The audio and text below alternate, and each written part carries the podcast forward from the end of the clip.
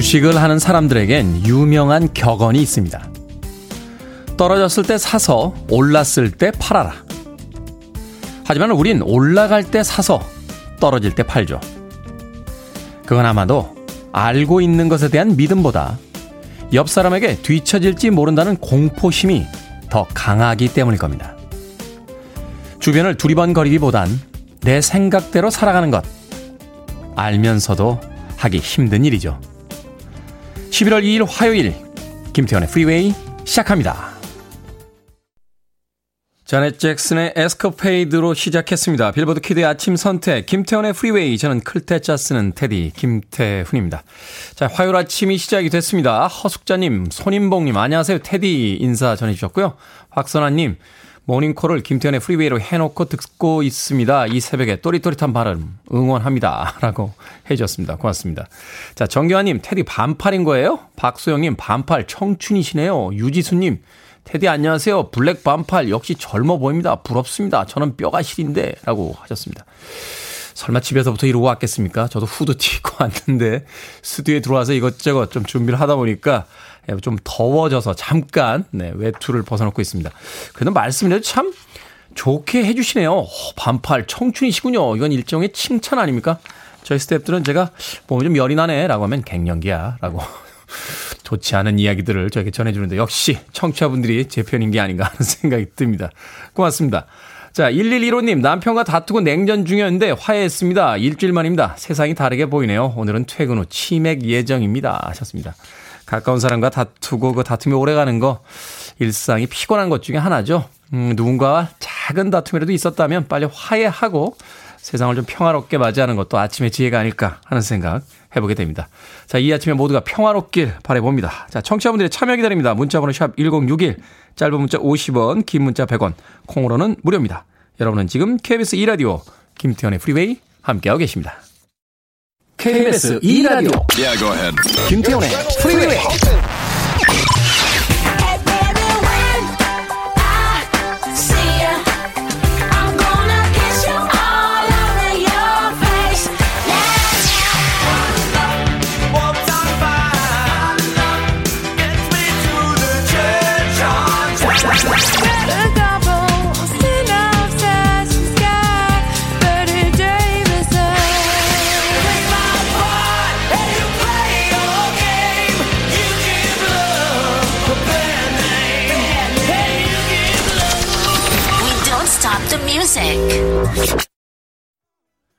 맥도날드의 목소리가 굉장히 인상적이죠. 더 두비 브라더스의 What a Poor Believers 들으셨습니다.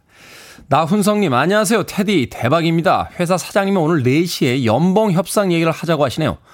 입사 5년 만에 이런 말 들은 것 자체가 처음이라 그래도 조금은 올려주실 것 같은데 너무 기대가 됩니다. 아주 조금이라도 올랐으면 좋겠어요. 응원해주세요. 하셨습니다.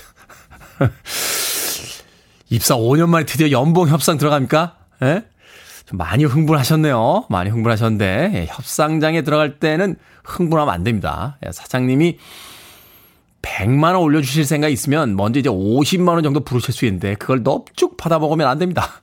일단, 흥분한 사람이 협상장에서 지는 거예요. 네. 사장님 먼저 물어보시겠죠. 어, 나음석 씨는 연봉을 어느 정도 올렸으면 좋겠나? 라고 할 때, 조금 무리하게라도 부르는 게 요령입니다. 너무 자신을 폄하하거나 예. 능력을 너무 그 낮게 잡아서 또는 올려주시는 게 어디야? 라고 해서 너무 작게 잡지 마십시오. 왜냐면 그 자리에서 올랐다 할 때는 기분이 좋은데요. 어, 나온석 씨만 하는 건 아닐 거 아니에요. 다른 사람들도 연봉 협상할 텐데 예, 나온 뒤에 다른 사람들 이야기 들으면 기분이 확 나빠질 때가 있습니다. 저도 한 8년 정도 회사 생활 하면서 매년 연봉 협상하면서 겪었던 일들이니까요. 나훈성님 마음을 일단 차분하게 가라앉히시고 일단 사장님이 하는 이야기를 곰곰이 잘 들어보시는 게 좋습니다. 그리고 들어가시기 전에 입사해서 5년 동안 내가 했던 잘한 일들이 뭔가 리스트 꼼꼼하게 챙기시고요. 실수한 게 있었다면 왜 그럴 수밖에 없었나 하는 것에 대한 적절한 변명을 준비하셔야 협상장에 임할 때 예, 조금이라도 연봉이 더 오를 수 있습니다. 나 훈성님 아무쪼록 건투를 빕니다. 예, 오늘 끝나고 나셔서 기분 좋게 하루 마무리하실 수 있으면 좋겠네요. 치킨 한 마리 보내드립니다. 예, 치킨 한 마리. 일단 연봉에다 얹어놨으니까 좋은 연봉 받은 뒤에 오늘 끝나고서 치킨에다 맥주 한 잔 하시길 바라겠습니다. 나훈성님. 자, 손은신님, 어제보다는 오늘이, 오늘보다 내일이 더 추워지겠죠? 반갑습니다, 테디라고 하셨는데, 어제보다 아침 기온 4도 정도 서울 지역 어, 낮습니다. 출근하실 때 어제 날씨 기준 잡으셔서 네, 오늘 옷차림 잘 챙기시길 바라겠습니다. 사실 이제 기상예보 볼 때 보면요. 오늘 아침 기온이 얼마고 낮 기온이 얼마다라는 건 나옵니다만 제일 중요한 건 어제 아침보다 몇 도 높아졌다, 낮아졌다, 이렇게 이야기해 주는 게 사실은 옷 입을 때 가장 도움이 되지 않나 하는 생각 해봅니다. 손은시님. 자, 아침 조금 쌀쌀합니다. 옷들 챙기십시오. 2902님의 신청곡으로 갑니다. 기네스 펠트로, Davis Eyes. 이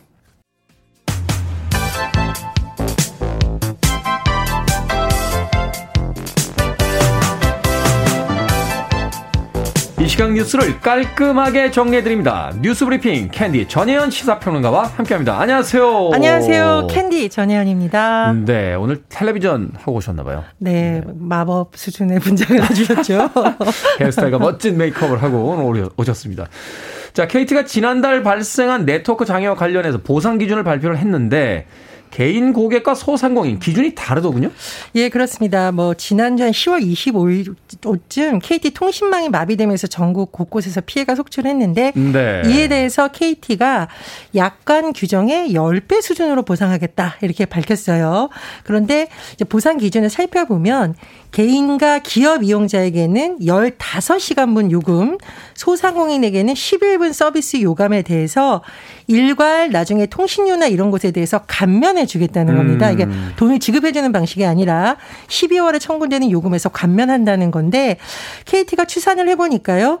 전국 3,500만 회선에 대해서 한 400억 정도 규모라고 해요. 네. 근데 규모 전체만 보면 굉장히 많은 것 같지만 실제로 개별 소비자들이 받을 보상액을 추정해 봤더니 사실 그렇게 많다고 하기는 좀 어려운데. 그러네요. 예, 뭐 물론 뭐 가입한 상품 요금제에 따라 달라질 수 있어요. 그런데 우리가 이제 개인 이용자가 한 월 5만 원 정도 낸다고 추산을 해 봤을 때 보상액이 천 원 정도라고 합니다. 그리고 소상공인은 한 팔천 원 정도다. 그래서 이게 이 피해 상황에 비해서 특히 소상공인들은 이제 점심시간 장사 어렵다라는 호소 많이 하잖아요. 그렇죠. 하루 장사를 거의 망친 건데요. 네, 그렇죠. 네. 그러니까 아, 보상액 너무 작다 뭐 이런 불만도 일각에서 나오고 있습니다. KTS는 어쨌든 약관을 뛰어넘어서 나름대로 최소한의 보상이다 이렇게 입장을 밝혔지만 이 가입자의 실제 피해가 좀 고려되지 못했다는 지적도 나오고 있고요. 어쨌든 KT에서 피해 보상 전 전담 센터 운영하고 제일 중요한 건 사고 재발을 막는 거잖아요. 그런 시스템 배공망도 갖추겠다 이렇게 밝혔습니다. 그렇군요. 앞으로 뭐 5G 이후에 이제 완전 자율주행 시대가 이루어진다고 하는데 이런 전산 사고는 더 이상 없었으면 좋겠다 하는 생각 해보게 됩니다. 자, 대장동 의혹과 고발 사주 의혹 수사 새 국면을 맞이하게 될까요? 화천대 대주주 김만배 씨에 대해서 검찰이 사전 구속영장을 다시 청구했고요. 또 고발 사주 의혹과 관련해서 공수처가 손준성 검사를 불러 조사할 예정이라고요? 예, 이 두 의혹은 사실 대선과 맞물렸기 때문에 굉장히 예민하고 주목을 받는 사항인데요. 먼저 대장동 의혹부터 살펴보겠습니다.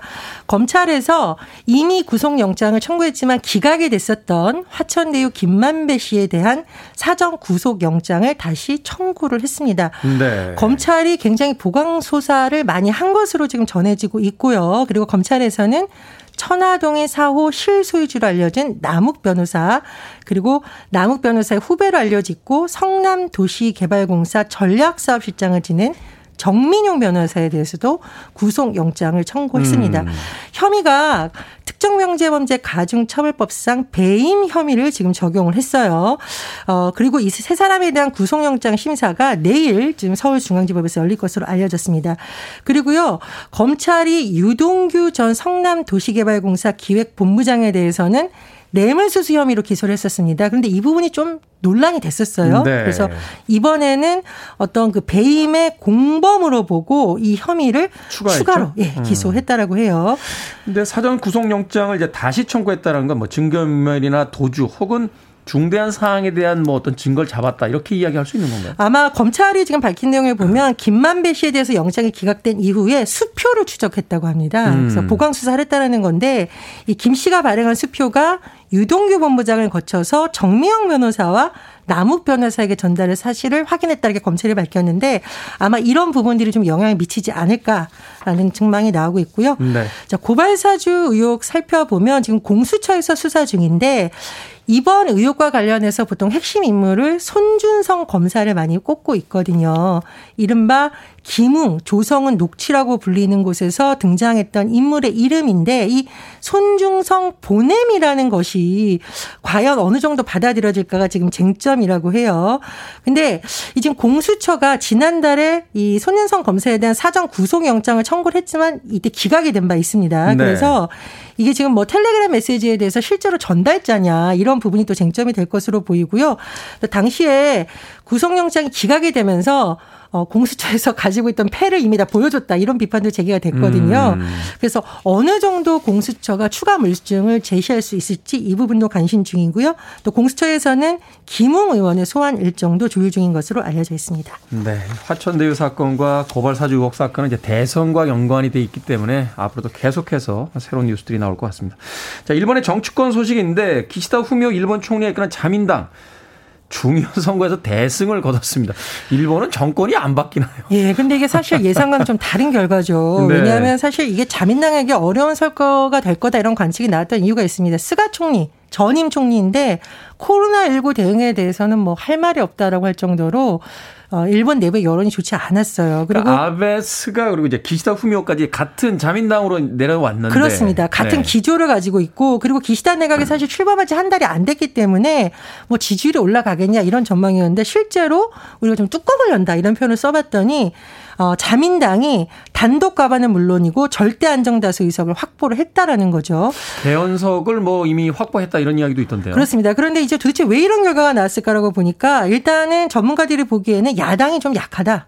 그리고 보수 성향의 일본 내에서 강해지고 있다 이렇게 분석을 하고 있는데요. 네. 그런데 이제 일본의 이런 정치 그림은 사실 한일 관계라던가 여러 가지 문제에서 굉장히 중요한 변수가 됩니다. 제가 지금 말씀드렸듯이 이번 선거 결과를 보니까 일본에서 보수 정당에 대한 지지세가 어쨌든 강하게 나타난 것으로 나오고 있잖아요. 따라서 한일 관계가 기존과 뭔가 다른 것이 나오기는 쉽지 음. 않다라는 분석이 나오고 있습니다. 단기간에 열리긴 쉽지 않을 것이다. 그렇습니다. 그리고 지금 일본 총리가 이끄는 내각이 아마 뭐 우리가 굉장히 중요한 문제인 징용 노동자 문제라든가 일본군 위안부 민재를 비롯한 여러 가지 현안에 대해서 좀 전향적인 입장을 내야 되는데 그런 갈등 현안에 대해서 입장을 내지 않을 것이라는 전망이 나오고 있는데요. 말씀드렸듯이 그 이유는 첫 번째는 이번 선거에서 이런 흐름이 나타났다는 거고 두 번째는 기시다 후미오 일본 총리가 아베 총리를 그대로 뭐 이어받는다라는 평가가 나오고 있거든요. 이런 부분에서 한일 관계에서의 큰 진전은 기대하기 어렵다 이런 분석이 나오고 있습니다. 일본의 정치권의 소식도 또 우리에게 영향을 많이 주게 되겠군요. 자, 오늘의 시사 엉뚱 퀴즈 어떤 문제입니까?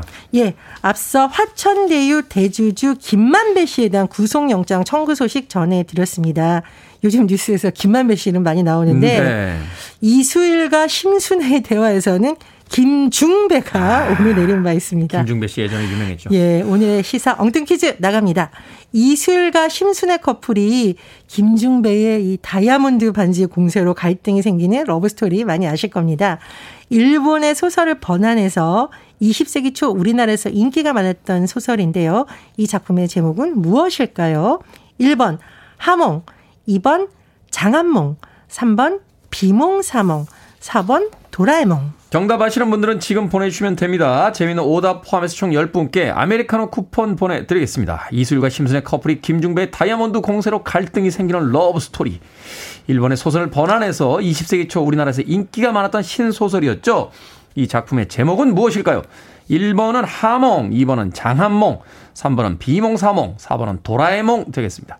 문자번호 샵 1061, 짧은 문자 50원, 긴 문자 100원, 콩으로는 무료입니다. 뉴스 브리핑 전희연 시사평론가와 함께했습니다. 고맙습니다. 감사합니다.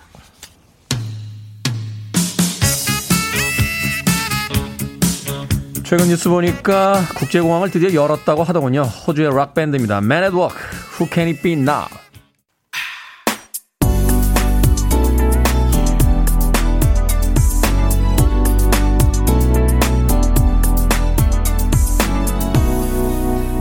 김태훈의 Freeway 아파트 7층에 사시는 분들은 좋겠네요. 7층에 천국이 있다라고 노래하고 있습니다.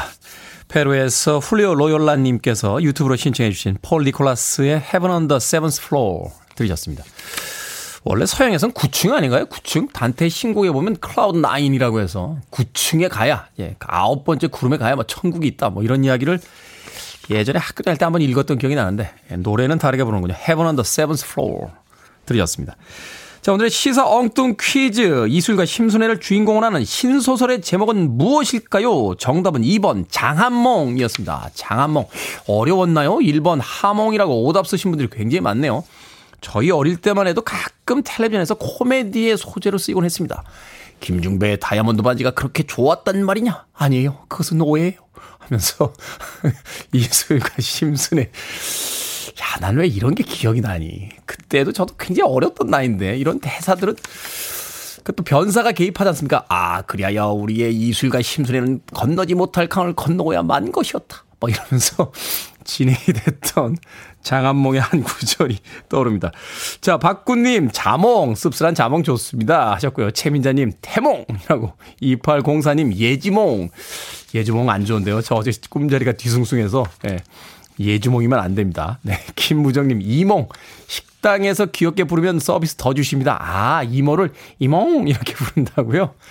6270님, 1번 하몽. 출근길 추워요. 아침엔 춥고 늘 비몽 사몽인데 태훈님 목소리 듣기 좋습니다. 라고 문자 보내주셨습니다. 고맙습니다. 하몽, 스페인의 그, 어, 돼지 뒷다리살 생햄이죠. 어, 그러니까 이제 첨가제가 없죠.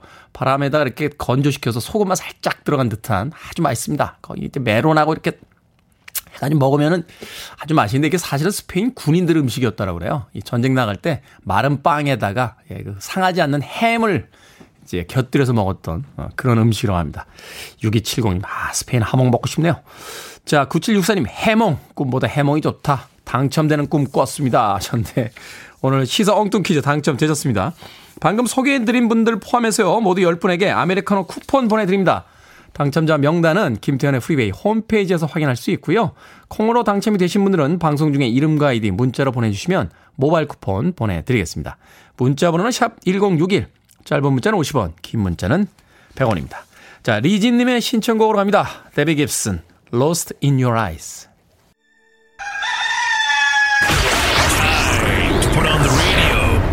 김태훈의 프리웨이 Are you ready?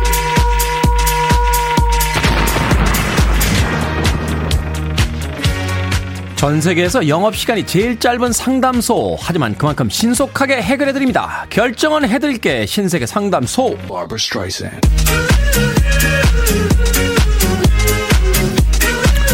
구도현님, 복권 3등에 당첨된 줄 알고 엄마에게 가방을 사드리겠다고 약속했는데 알고 보니 4등인 거 있죠? 당첨금이 100만원에서 순식간에 5만원으로 줄어든 상황. 비상금이라도 꺼내서 엄마에게 선물을 해야 할까요? 아니면 그냥 솔직하게 말씀드리고 선물하지 말까요? 비상금으로 엄마에게 선물합시다. 실망하는 건 혼자만으로 충분하잖아요. Barbara Streisand 어, 레옴킴님, 주말에 뭐 했냐고 묻는 직원들에게 아무것도 안 하고 뒹굴뒹굴 했다고 말하면 솔로 인생이 더 쓸쓸해 보일까요? 아니면 거짓말로 친구들이라도 만났다고 할까요? 솔직하게 말합시다. 혹시 합니까? 소개팅이라도 시켜줄지?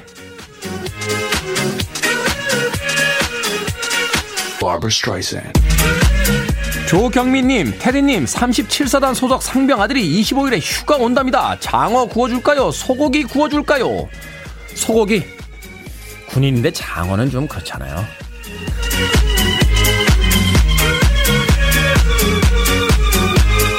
김경희님, 다음 주에 서울에 사는 언니 만나러 갑니다. 경량 패딩을 입을까요? 울 코트를 입을까요? 울 코트 입으세요. 모처럼 서울 오는데 멋지게 입고 오십시오. Barbara Streisand 고민 소개된 분들에게 선물 보내드립니다. 상담소 문은 누구에게나 열려 있습니다. 계속해서 고민 보내주세요. 문자번호 샵 1061, 짧은 문자 50원, 긴 문자 100원, 콩은 무료입니다.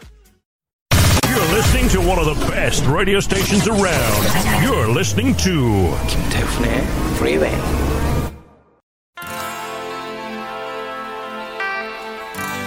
빌보드 키드의 아침 선택, KBS 2라디오, 김태훈의 프리웨이 함께하고 계십니다.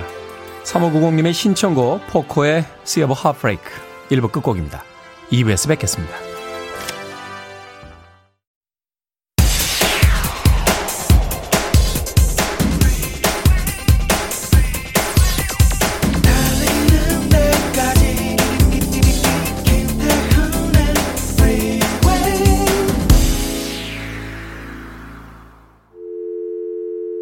Your arms around me. I need to feel your touch.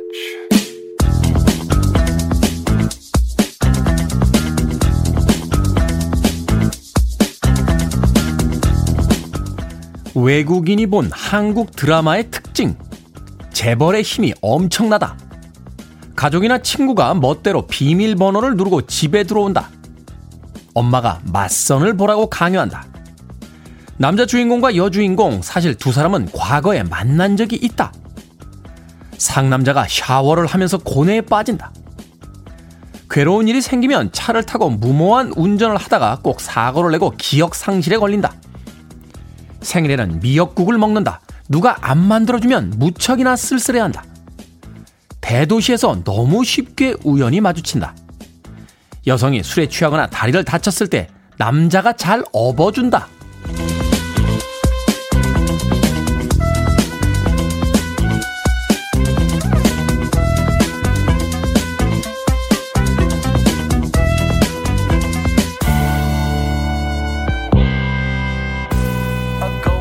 뭐든 읽어주는 남자. 오늘은 외국인이 본 한국 드라마의 특징 읽어드렸습니다. 어느 드라마를 보든 쉽게 볼 수 있는 장면들인데요. 외국인의 눈에는 특이하게 보일 수도 있군요. 심지어 이 모든 걸 한 드라마에 넣어도 굉장히 자연스럽지 않습니까? 냉철하고 차가운 최연소 본부장.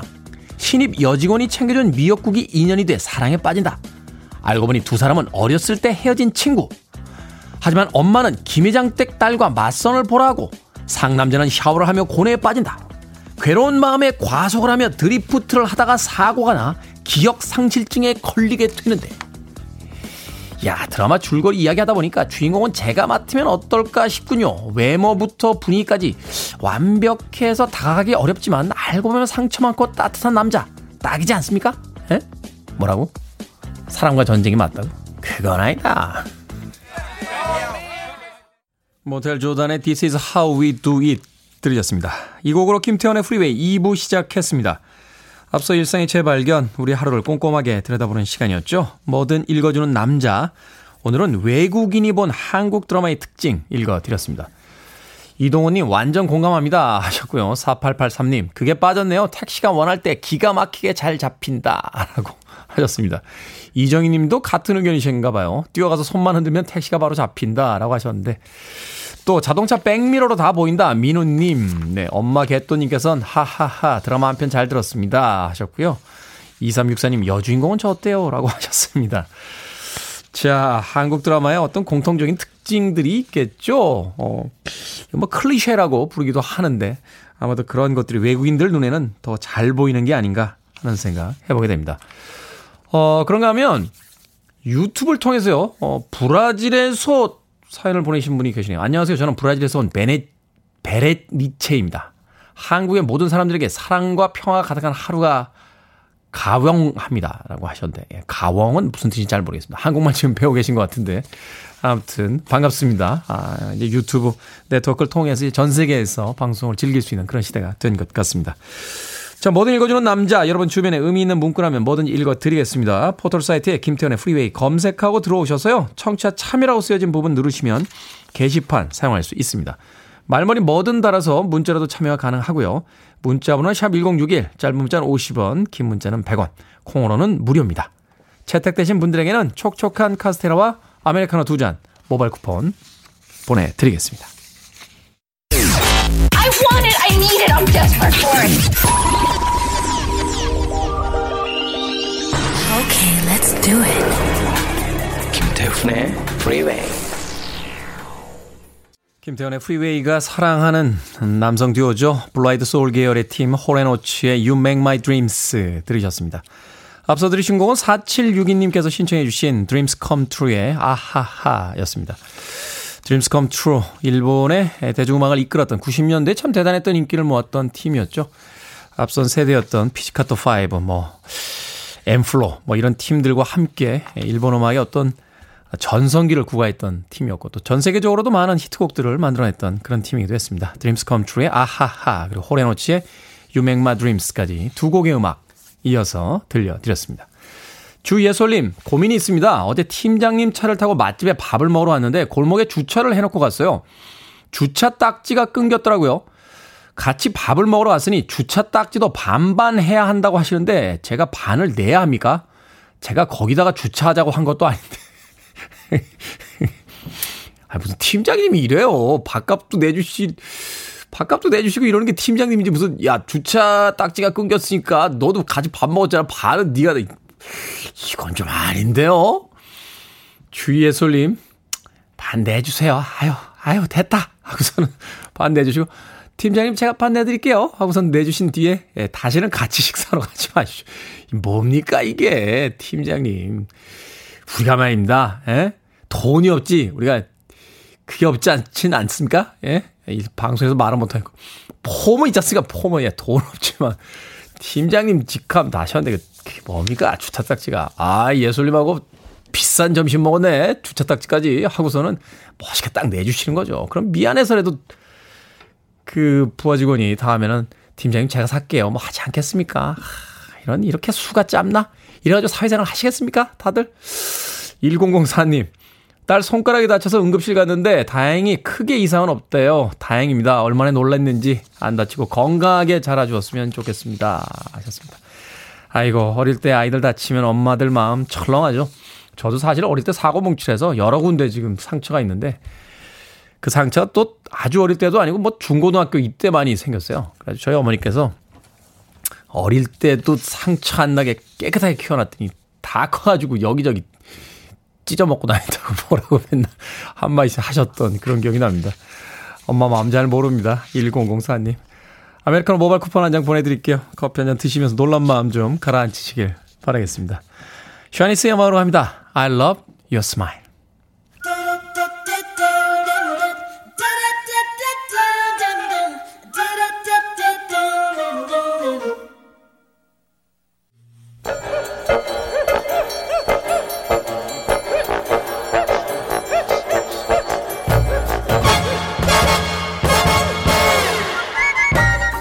온라인 세상 속 촌철살인 해학과 위트가 돋보이는 댓글들을 골라봤습니다. 댓글로 본 세상.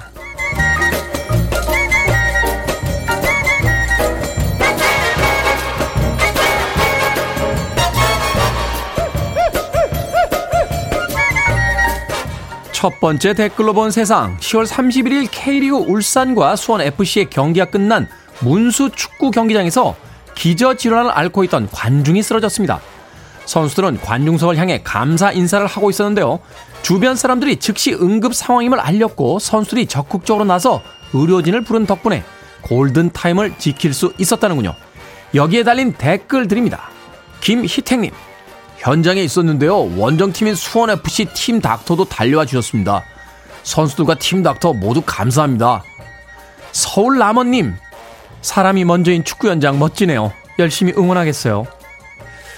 누군가를 돕는다는 건 누군가가 나도 도와줄 수 있다 하는 사회적 약속 같은 거죠. 스포츠 경기 보다 보면 쓰러진 상대편 선수들에게 손을 내미는 모습을 볼 수 있습니다. 그게 골보다 더 많은 걸 우리에게 가르쳐 주더군요.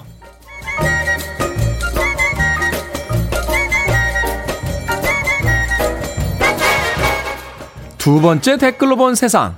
며칠 전에 서울 강서구의 한 고깃집에서 20대 남녀가 음식값을 내지 않은 채 도망쳤습니다. 두 사람은 제주 흑돼지 800g, 소주 2병, 음료 2캔, 공깃밥 4개, 된장찌개 2번 리필, 비빔냉면과 누룽지까지 모두 9만 6천 원어치 음식을 먹었는데요. CCTV를 확인해 보니 일부러 QR코드도 찍지 않는 모습이 상습범 같았다는군요. 여기에 달린 댓글들입니다. 송비님, 우와, 도둑질을 해도 연애를 할 수 있다니 솔로인 저는 뭔가요? 이재수님, 9만 6천 원이면 한 사람이 10시간 이상 일해야 벌 수 있는 돈인데 너무합니다. 이 커플도 괘씸하긴 합니다만 더 놀라운 건 제주 흑돼지 800g에 소주 2병, 음료가 2캔, 공깃밥이 4개, 된장찌개 2번 리필, 비냉에 누룽지까지 먹었는데 9만 6천 원밖에 안 나왔다고요? 여기 어딥니까? 한번 가봅시다, 우리. I want to break free. Are you?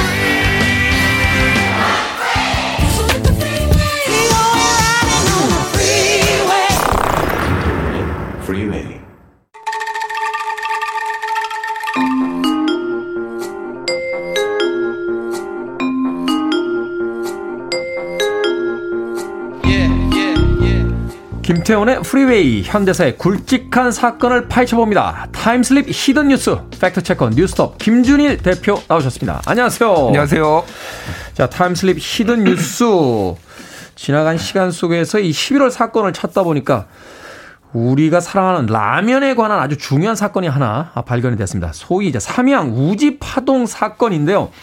89년 11월 3일 이 식품업계와 관련해서 충격적인 보도가 나왔었죠. 예, 뭐 우지 파동, 우지라면 파동 뭐 다 기억하실 거예요. 좀 나이가 있으신 분들은. 네. 그래서 11월 3일에 검찰이 이제 발표를 했는데 한마디로 얘기하면은 어 인간이 사람이 먹어서는 안 되는 공업용 유지를 이용해서 라면을 튀겼다. 그래서 이거가 이 업체들 이때는 삼양식품만 이- 있었던 게 아니라 오뚜기도 들어갔습니다. 그때. 오뚜기. 그리고 서울 하인즈, 삼립 유지, 부산 유지, 뭐 여기 유지는 한마디로 유지를 이제 기름을 들여오는 공급하는? 음. 공급하는 회사죠. 여기 그러니까 임원이 다 구속이 됐어요. 구속이 됐다. 예. 그러니까 공업용이라고 하면 이제 우리가 쉽게 생각할 때 뭐 뭐 좀 예를 들긴 그렇습니다. 뭐 이게 뭔가 이제 몸에 안 좋고 먹으면 죽을 수도 있고 뭐 이렇게 위험성을 이제 강조하는 거잖아요. 이 예. 식품에 공업용을 썼다라고 이야기하는 건. 근데 이제 사실 우지라고 하면은 소에서 나온 기름이잖아요. 그렇죠. 근데 이게 이제 공업용이다라고 하면은 공업용하고는 잘 안 맞죠 매치가 그러니까 이게 동물에서 나온 건데 물론 이제 공업용은 화학적인 걸 이야기하는 거 아닙니까? 보통 그러니까 그런 이미지가 있는데 이게 소에서 나온 게 공업용이다라고 하면은 잘 안 맞는 것도 사실인데 음. 일단은 그냥 공업용 유지고 그때 검찰이 이렇게 발표를 했어요. 공업용 우지는 제조 과정에서 각종 불순물이 섞이거나 도살장에서 나오는 부산물 등을 첨가한다. 라고 하니까 뭔가 아. 안 좋은 것들을 다 막 때려 넣어가지고 여기에서 기름을 짜가지고 그러니까 이제 어, 정제되지 네. 않고 그냥 아주 제일 싼 싸구려 어떤 음. 그, 런 어떤 그 안 좋은 이제 기름을 쓴 것으로 어. 어떻게 진행이 됩니까 이게? 그래서 뭐 파장이 엄청났죠. 한마디로 그때 이제 라면 매출이 엄청 줄었습니다. 제가 저는 일일 일라면을 가급적 고수를 하려고 노력하는 사람으로서 이때 좀 기억이 생생한데 네. 어, 라면 먹지 말라고 저희 어머니가 어. 예, 라면 먹으면 여기 큰 거 지금 안 좋은 거 들어갔다라고 해서 못 먹었어요 당시에. 근데 보면은 그때 이제 뭐 삼양에서 얘기를 한 거는 이 기름 동물성 유지가 우지가 더 비싸답니다. 그러니까 이게 라면에 튀기는 방, 그러니까 그 들어가는 기름이 식물성 팜유가 있고 네. 동물성 우지나 아니면 돈지, 그러니까 돼지 기름 뭐 이런 게 네네. 이제 들어가요. 근데 식물성 팜유가 훨씬 더 싼데 그렇겠죠. 삼양은 일부러 맛을 내기 위해서 쇠고기 맛 옛날에 뭐 이렇게 스프도 그러고 막 그런 거가 들어가 그렇죠. 있었잖아요. 그러니까 더 맛있게 하려고 이거 넣은 거다라고 이제 그때 막 항변을 했었죠. 약간 상식적으로도 그러네요. 더 비싼데 더 안 좋은 기름을 쓸 일은 없는 거잖아요. 예. 어, 그런데 어찌됐건 이게 공업용 우지다라는 이유 때문에 예, 굉장히 큰 이제 사회적인 어떤 그 뭐라자면 화제가 됐었는데 그러니까 라면만 그때 매출이 줄은 게 아니라 뭐 쇼트닝, 마가린을 쓰는 과자, 뭐 튀김류 등등 해가지고 뭐 좀 기름이 들어갔다라고 하면은 매출이 다 떨어졌어요 그때. 쉽게 생각해서 이 짜장면 볶을 때도 기, 름 들어가고요. 그렇죠. 뭐 마가린 같은 거, 뭐 예, 예. 버터 이런 게 다 이제 떨어진 거죠. 예. 어, 그만큼 이제 사회적 파장이 되는 어느 정도였습니까? 일단 삼양은 당시 점유율이 한 라면 전체 시장의 60%. 60%. 예, 예. 그래서 뭐 사- 라면 하면 삼양라면이었죠, 그렇죠. 당시에는. 네. 예, 예. 그때 이제 신라면이 막 나와서 농심에서 좀 치고 올라오는 상황이었지만 라면 하면 삼양라면이었는데 이 10%대로 곤두박질 쳤습니다. 60%에서 10, 15%뭐 10% 우와. 정도로.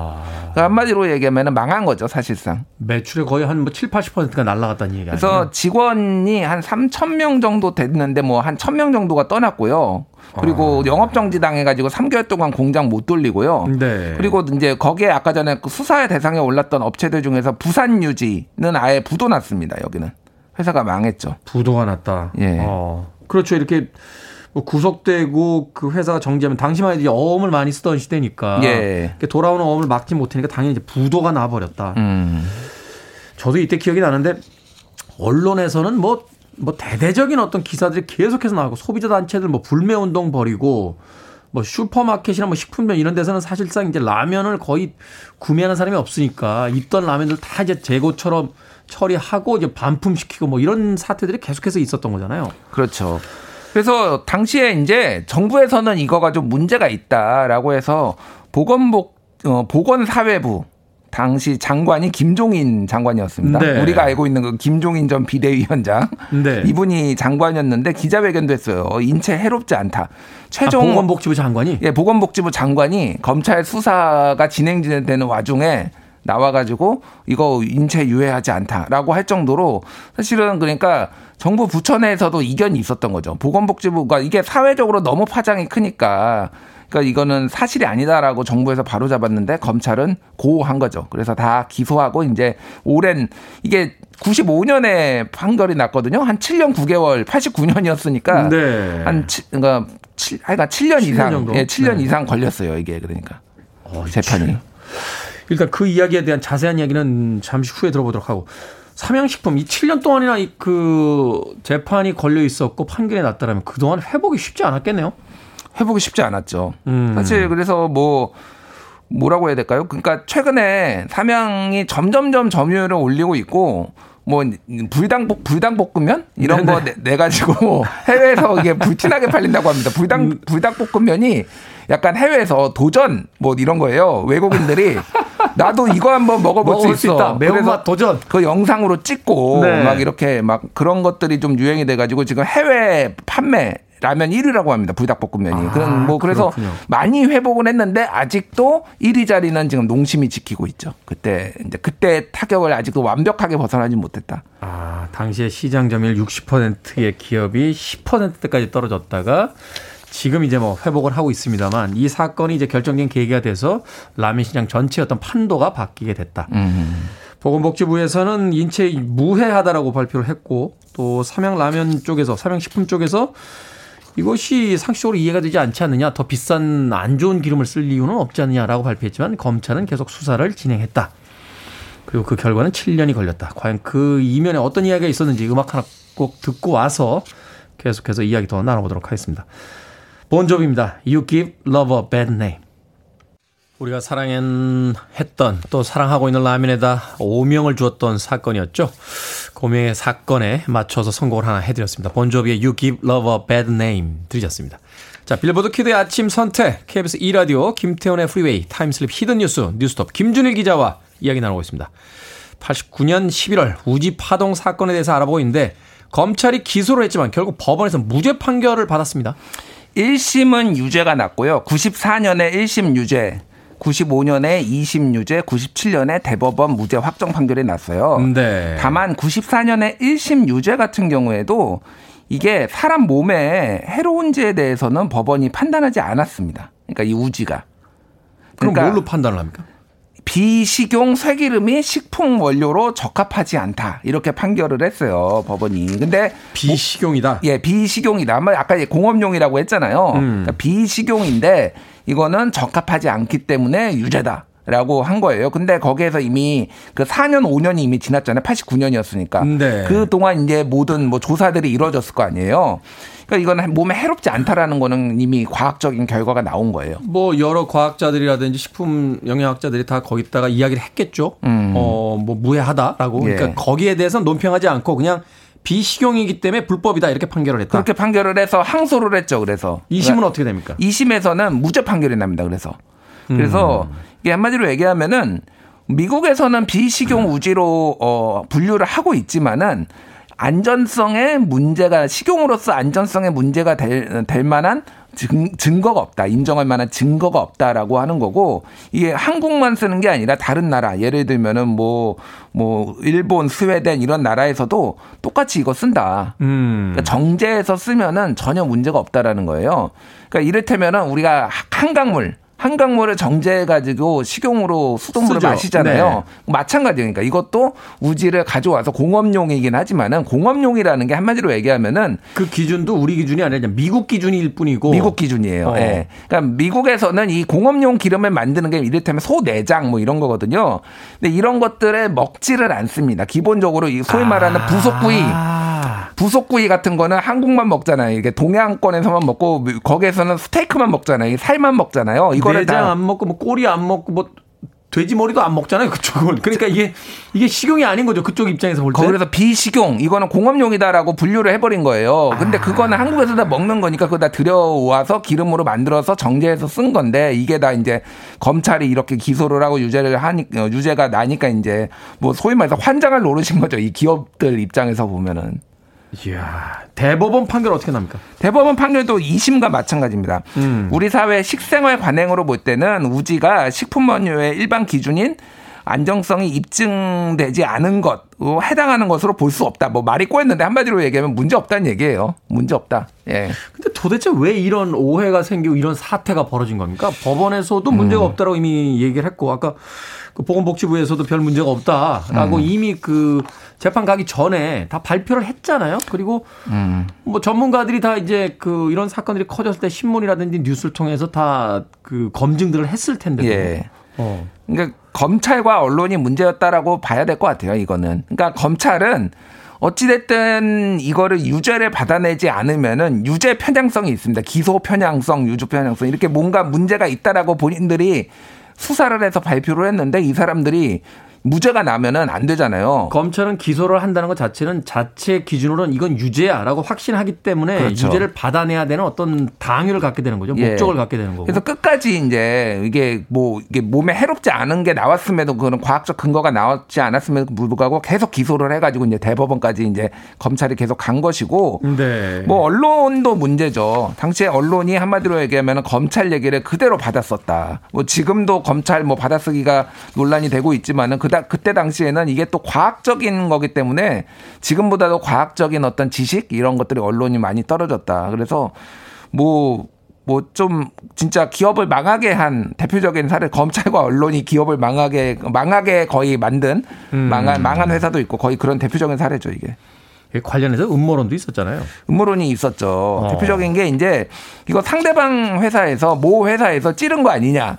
그러니까 그 회사는 회사에서 식물성 팜유만 쓰는 회사인데 거기에서 찔러가지고 이렇게 검찰에 투서를 넣은 거 아니냐라는 것도 있었고 또 하나는 그 김기춘 검찰 당장 이제 대통령 비서실장까지 했죠 이분이 나중에 네. 박근혜 대통령 비서실장 검찰총장이 김기춘이었는데 여기하고 이뭐 줄이 닿아서 한 거 아니냐 그래서 이분이 라이벌 회사에 그 고문으로 어, 가는 게 이제 나중에 알려져 가지고 아, 라면에서 고문으로 가셨어요. 라면 회사 고문으로 갔어요.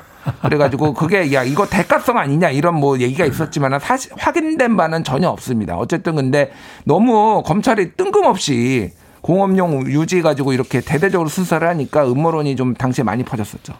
음, 그렇군요. 사실 이제 검찰 조사라는 것이 시작이 되려면 그것이 이제 사회적인 어떤 그 반항을 불키기 때문에 이- 불러일으키기 때문에 음. 미리 이제 사전 조사 단계에서 전문가들의 어떤 의견이라든가 다 그 취합하잖아요. 그렇죠. 그래서 그것을 가지고 이렇게 조사를 시작을 하는데 이게 결국은 대법원까지 가서 이제 무죄 판결이 날 사안을 이렇게까지 대대적으로 초기부터 초입부터 언론 플레이를 하면서 이제 시작을 했다라는 거 여기에 대해서 이제 일종의 음모론은 이제 자꾸 제기가 이제 되고 있다 이렇게 이야기를 할 수 있겠네요. 이게 이제 그리고 수사 그 발표를 하면서 뭐 이런 것들을 좀 과, 도한 어떤 어휘들을 많이 써요. 아까 전에 여기에서도 도살장에서 나오는 부산물을 첨가했다. 그러면 뭔가 뉘앙스가 이제 강하군요. 강해요. 그래서 예전에 이제 이런 사례들이 몇 건이 있었는데 쓰레기 만두 사건 2004년에 있었던 거 기억하실지 모르겠는데 경찰청 특수수사과에서 발표를 한 거거든요. 그 국내 업체들을 다 조사를 해보니까 이 업체들이 비위생적인 이를테면 뭐 짜투리 뭐 이런 것들을 다 때려 넣어가지고 그 만두 소를 만들어서 이거를 적발했다라고 했는데 그 표현들이 굉장히 그 뭐라고 할까요 좀 자극적이에요. 그러니까 당시 만두 불매 운동 벌어지고 막 난리가 났었잖아요. 그렇죠. 이것도 대부분 사실이 아닌 걸로 그러니까 사실이 아니라기보다는 그냥 먹어도 되는 거를 넣은 건데 그 다만 그게 짜투리였을 뿐이다 이를테면은 짜투리라는 게 그러니까 어떤 겁니까? 이제 끄트만이 남는 거 조그만 잔 거. 단무지 짜투리 뭐 이런 거 아, 그러니까 김밥 짜투리처럼 이 뒤에 남는 그냥 꼭다리 이렇게 조금 남는 거. 네, 뭐 그런 거를 근데 일부 업체가 비위생적으로 한 거는 맞는데 이를테면은 전 국민이 만두를 다 불매할 정도로 이게 큰 사안이었냐. 근데 이거를 이제 거, 그런 수사기관은 보도자료를 뿌리면은 굉장히 이제 자기네들이 크게 나와야 되잖아 이게. 그러니까 이거를 과장하는 경향이 있고 음. 언론에서도 그냥 어 얘네 얘네들이 발표한 거니까 맞겠지라고 그냥 쓰고 그러면 업체 이제 그것 때문에 부도 나고 막 이런 일들이 이제 몇 번 있었 던 거죠. 또 있습니까? 이런 사건들? 그 대표적인 게 포르, 포르말린 통조림, 통조림. 포르말린이면 거의 독약에 가까운 예. 거 아닙니까? 그 마취약 뭐 이렇게 뭐 이런 거 아닙니까? 그러니까 포르말린 통조림 같은 경우에는 그 통조림 안에 사람이 먹으면 안 되는 포르말린, 그러니까 뭐 그게 이제 마취약이죠 말씀하신 대로. 근데 이게 이것도 완전 오해였죠 그러니까. 그러니까 이게 자연 발생하는 그, 그 포르말린이 있거든요. 네. 그러니까 예, 저, 정확하게는 포르말린의 구성 물질인 포르말데히드가 자연 통조림 안에서 자연 생성될 수 있는데 이거를 이 업체가 유통기간을 늘리기 위해서 이 통조림 업체가 어, 고의로 포르말린을 넣었다. 시체 바- 어, 부패 방지용이거든요. 이게 포르말린이 쓰는 게 그런 식으로 이제 검찰이 수사를 했는데 이것도 다 무죄가 났고요. 근데 업체들 그 골뱅이 업체들 통조림 네. 업체들은 다 도산했습니다 그때 많은 업체들이 그때. 그러니까 사람들이 또 불매 운동을 했죠 그때. 힘을 가진 사람들이 그 힘을 어떻게 써야 되는지에 대해서 음. 한번 좀 생각을 좀 해봤으면 좋겠네요. 이게 사실은 그냥 막 언론에다 발표하고 수사를 진행하는 게 중요한 게 아니라 그것이 가져올 결과에 대해서도 한번 좀 고민을 좀 해봐야 되는데 그래서 쭉 저는 좀 이렇게 우리 청취자분들한테 드리고 싶은 말씀은 이 위험하다라고 발표하는 것에 대해서 조금만 거리를 두고 한번 뭐 어, 얘기를 들었으면 좋겠어요. 뭐 굉장히 저는 많은 취재를 해봤는데 네. 이를테면은 뭐 저희가 후쿠시마도 가봤거든요. 일본 후쿠시마 방사능 측정하려고. 네. 그러니까 3km 안 안쪽에는 굉장히 위험하고요. 한 10km도 약간 위험한데 그 바깥으로는 사실 굉장히 다 안 위험. 방사능이 검출이 안 돼요. 제가 한, 한 일주일 동안 후쿠시마를 다 다니면서 음. 예를 들면은 이제 그런 거예요. 그러니까 뭐 그런 거라든지 뭐 삼중 수소가 위험하다라고 하는데 그게 얼마나 먹어야지 위험한 건지 그러니까 이런 것도 좀 너무 이렇게 발표에만 의존하지 마시고 조금 시간을 두고 좀 차분히 생각해 보셨으면 좋겠어요. 예. 알겠습니다. 오늘은 89년 11월 큰 파장을 일으켰던 우지 파동에 대해서 김태훈의 프리웨이 time slip hidden 뉴스 뉴스톱 김준일 기자와 이야기 나눠봤습니다. 고맙습니다. 감사합니다.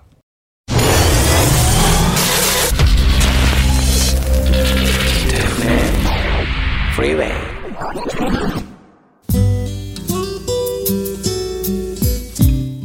KBS 2라디오 김태훈의 프리웨이 오늘 방송 여기까지입니다. 오늘 끝곡은 에바 캐시디의 Songbird 준비했습니다. 편안한 화요일 보내십시오. 저는 내일 아침 7시에 돌아옵니다. 고맙습니다. for